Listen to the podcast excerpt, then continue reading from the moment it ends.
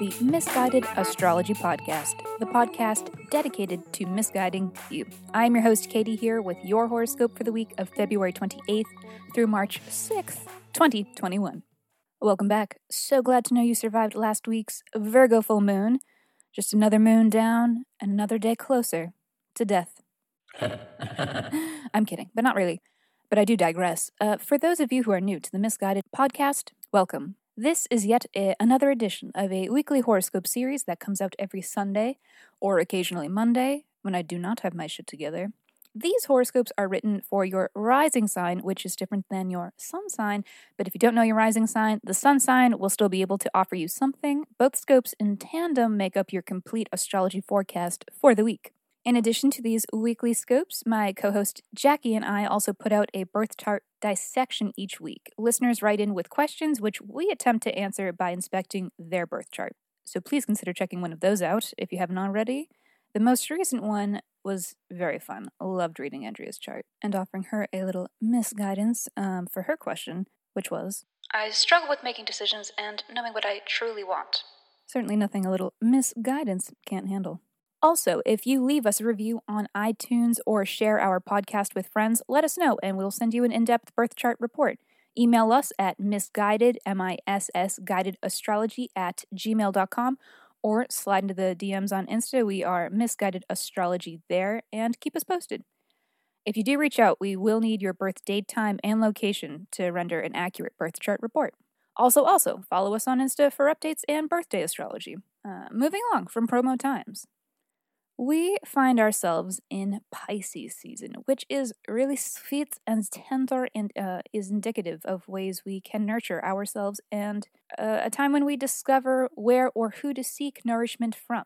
And in some ways, it is an occasion to maintain a lower energy and to just take time to yourself, to take it easy, to remain loose and roll with the punches. So the overall energy is lower, but the energy in your dreams is much higher.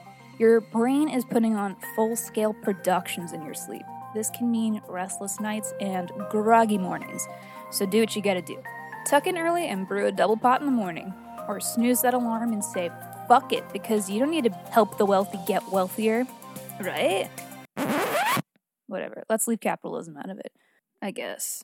I don't know you. Only you know you. I'm just a sky spy. So, on that note, this is your weekly horoscope. Taurus. The Virgo full moon illuminated creative self expression and leisure for you. Totally your thing. It was kind of like a I'm a child again vibes. Maybe a little like, is this love or anxiety? vibes. Maybe a little like, fuck it, I'm cracking a beer. Vibes. I'll work when I'm dead. Vibes.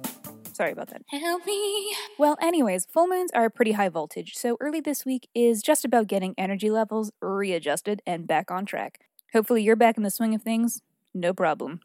Expect the unexpected. Wednesday, because Venus is sextile Uranus. And just so you know what we're dealing with, Uranus is representing sudden and unexpected events, and Venus, aka your ruling planet, who is AKA in her exaltation, which means AKA she is doing her absolute most right now.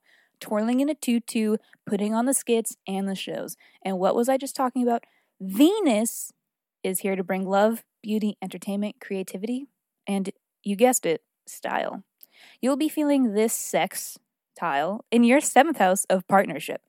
Such romantic. Usually, Uranus Venus is more conducive to flings, but for some of you, if this hits in bold ways, this might be a relationship that was once casual blossoming into something more committed.